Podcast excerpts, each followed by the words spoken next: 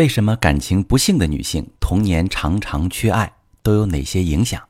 你好，这里是中国女性情感指南，我是许川，用心理学带你找到幸福的方向。遇到感情问题，直接点我头像发私信向我提问吧。最近呢，我收到一些姐妹的提问，她们说为什么小时候缺爱会影响现在的婚姻？那今天我专门给大家做一下解析。长期缺爱会在心理上留下烙印。我见过很多女性因为缺爱深陷低自尊的状态，最明显的表现有两个。第一个，他们不敢要，长相正常，生活习惯良好，经常被周围的人夸奖各种优点，可是跟对象在一起的时候，总是觉得自己配不上，觉得他值得更好的伴侣，从来都不会主动和爱人表达自己的想法，不敢要求任何东西，说话总是小心翼翼。想了一百句，只会说出来半句。如果伴侣的态度稍微强硬一点儿，或者有些困惑不解，他们马上会缩回防御的壳子里，说没事儿，没什么，算了。被冷漠对待的时候，情感上会很痛苦，但心理上又觉得很安全。毕竟他觉得自己不配被爱。被爱着的时候，情感上很幸福，但心理上又会非常不安。如果他不爱我了，被捂热了，又被抛弃啊，怎么办呢？在爱情中总是处于被动的状态，等着伴侣给自己爱，等着伴侣来发现自己的不开心。如果自己开口要了，就是太贪心、太不懂事。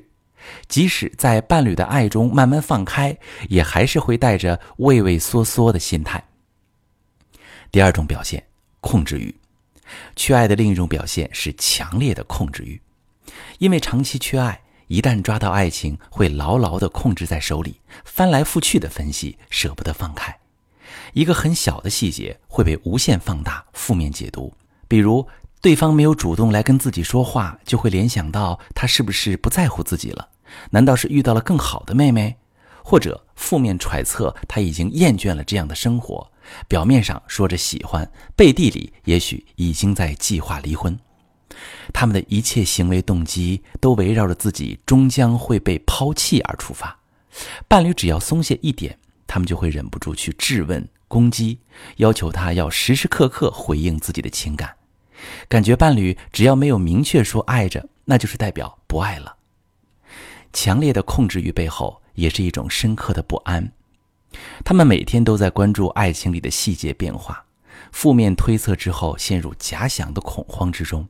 从而对伴侣充满敌意，把喜欢自己的人越推越远。哪怕是后来感情逐渐在变好，也会因为毫无安全感而想办法逼他、攻击他，把关系退回原本冷漠疏离的阶段。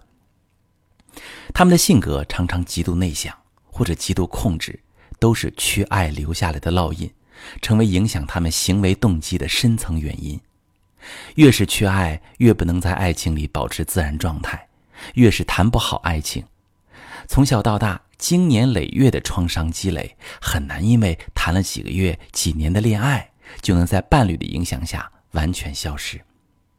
如果亲爱的朋友，你也是一个小时候缺爱的人，发现自己在感情里已经出现了不敢要、不敢说或者过度控制的情况，一定要先把关注力拉回到自己的身上。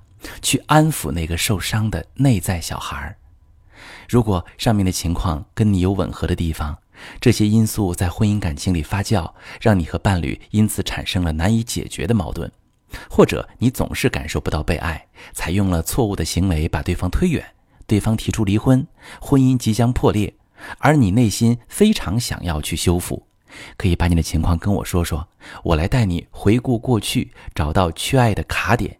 一起去解决你的情感问题。我是许川。如果你正在经历感情问题、婚姻危机，可以点我的头像，把你的问题发私信告诉我，我来帮你解决。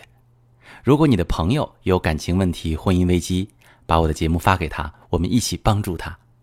喜欢我的节目就订阅我、关注我，我们一起做更好的自己。